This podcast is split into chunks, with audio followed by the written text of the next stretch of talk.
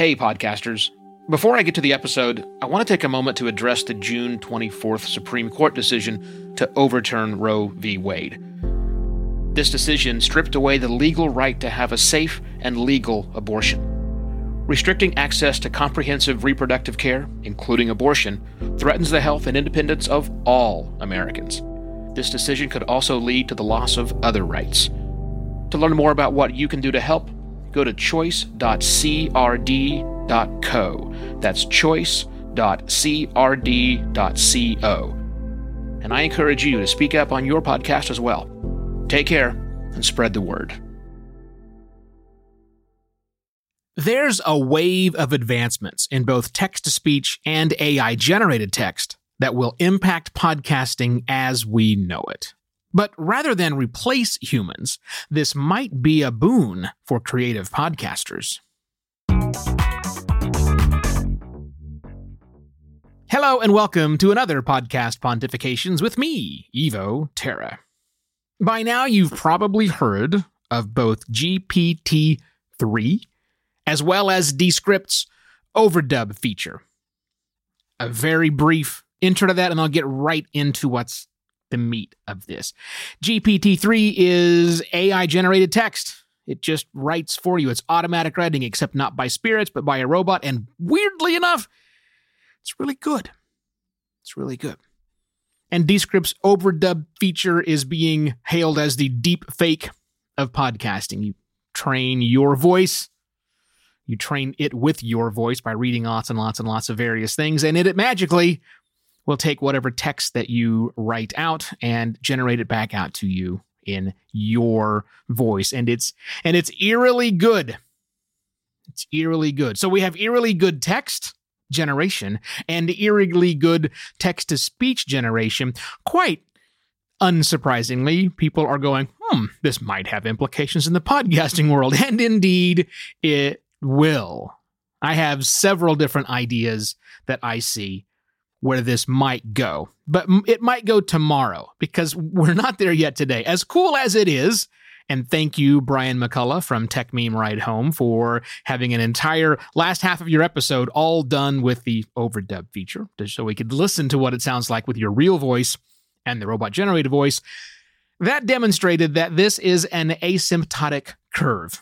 The uncanny valley here is quite deep, but also it does show how much uh, advancements we've seen thus far. So, what I want to do with the rest of my time today is take you on a journey in the future. How savvy podcasters might use this, because while I don't think anytime real soon that an entire podcast can be generated with your own voice that sounds exactly like you. Look, it's just we're just not there. we have a long ways to go before we can do that. A robot's not going to replace my voice anytime soon. I do think there are some obvious places where the technology almost as it exists today or or maybe as it exists today could be utilized. So here's a few things that I'm thinking about. Number 1 is ad reads you know, advertising, the thing that a lot of podcasters rely on to make lots and lots of money. Right now, we have host read ads, which are uh, challenging for some hosts, especially for high profile hosts who may not wish to read their own ads. We have repackaged radio commercials, pre produced spots, which eh, they're, they are what they are. Certainly not what we're used to listening to in the podcasting space. We also have producer read ads, which are read by someone else on the team of the podcast. But realistically, this technology we have right here, especially in the auto generated voice feature, could do it. I don't think that the ads are going to be, or the ads themselves be written by a robot. That's not a, that's not a great idea. But we could write a script, give it to the AI voice via overdub, if you will, and have it become the voice of the show.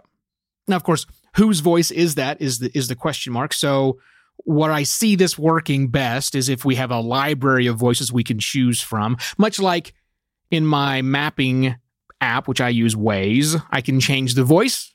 You can change the voice of lots of different voice assistants you might have. It's a library we get to choose from. Or maybe We just simply train it with one of the people on our team, or we pay some actor to sit in the studio for the hours it takes to record all those things, whatever.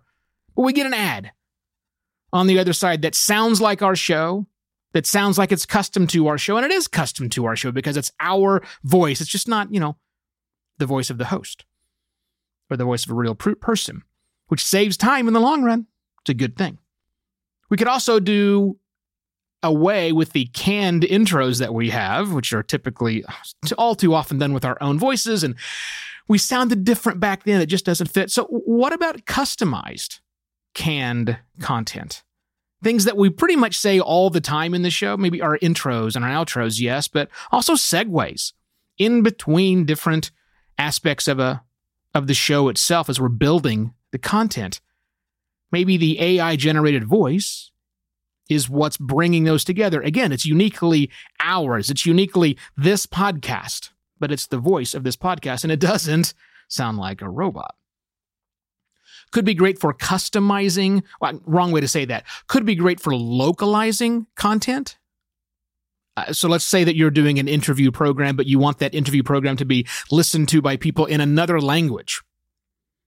Maybe you could find, and I know people do this right now. We have people who will redo the host part of the show. The, the, yeah, that you pay actors in the other state to read that, but it's harder to do that in an interview situation. It's harder to have the exact same words used or the localized words used. But if it's done with a robot, maybe it's better. Maybe it's just simply translated and then fed into this text to speech thing that sounds like a real person, and that becomes the voice once again, you've now got localized content. Maybe you play the actual real interview very, very lowly in the background and fade it out for a bit, and then bring in the other voice, which you hear have heard done many times when people pay actors to come in and recreate the lines. If you're doing a narrative podcast, maybe multiple episodes, multiple things, there might be some non key parts of that narration, maybe some voices on the street that you didn't actually record. Maybe you got text based content people wrote into you and you want to have that voiced in a in a human sounding voice but not the voice of the person. There's an opportunity to do that. And if you're a fiction podcaster, I like to save my fiction buddies for last here. Think about NPCs, you know, non-playing characters we call them in the D&D world or or parts that only require a handful of lines, you know, bit parts that are just there to add color and character. Not not to take any money out of the mouths of, of voice actors who need it, but you know, this is an opportunity for you to build your own unique voices in the show without having to worry about the actors on the other side of that. Again, I love the actors out there, but small productions that need small bit parts done, maybe that's an opportunity. I'm excited about this. I think it's really cool. No, I don't. I don't think a robot is going to come along and take over podcast pontifications, either the writing or the speaking, anytime very soon. But I do think this could be an interesting way that smart and creative podcasters use this technology to really take pod, their podcast and podcasting itself to the next level. I, th- I think it's. I'm looking forward to seeing what really creative people, perhaps you, can do with this technology. I know it's a contentious topic. I know that it, there's a lot of things in here that make a lot of people think, wow, how, what does this actually mean? There are ramifications here are quite deep. So feel free to take this episode and share it with your other podcasting friends, perhaps those who are into the idea or simply hate the idea or haven't really thought about it beyond the idea of just replacing your own voice. I, I've got some things here I've just said some things that they might want to know about. So please share this episode of Podcast Pontifications with them. Send them a personal note. Tell them why you think it's important for them to listen. That's always nice. And also, if you would please, if you are so inclined and you like the things that I have to say, I am not a robot.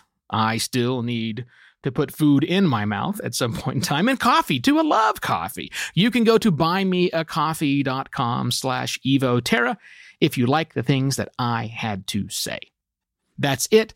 See you tomorrow for another podcast, Pontifications. Cheers.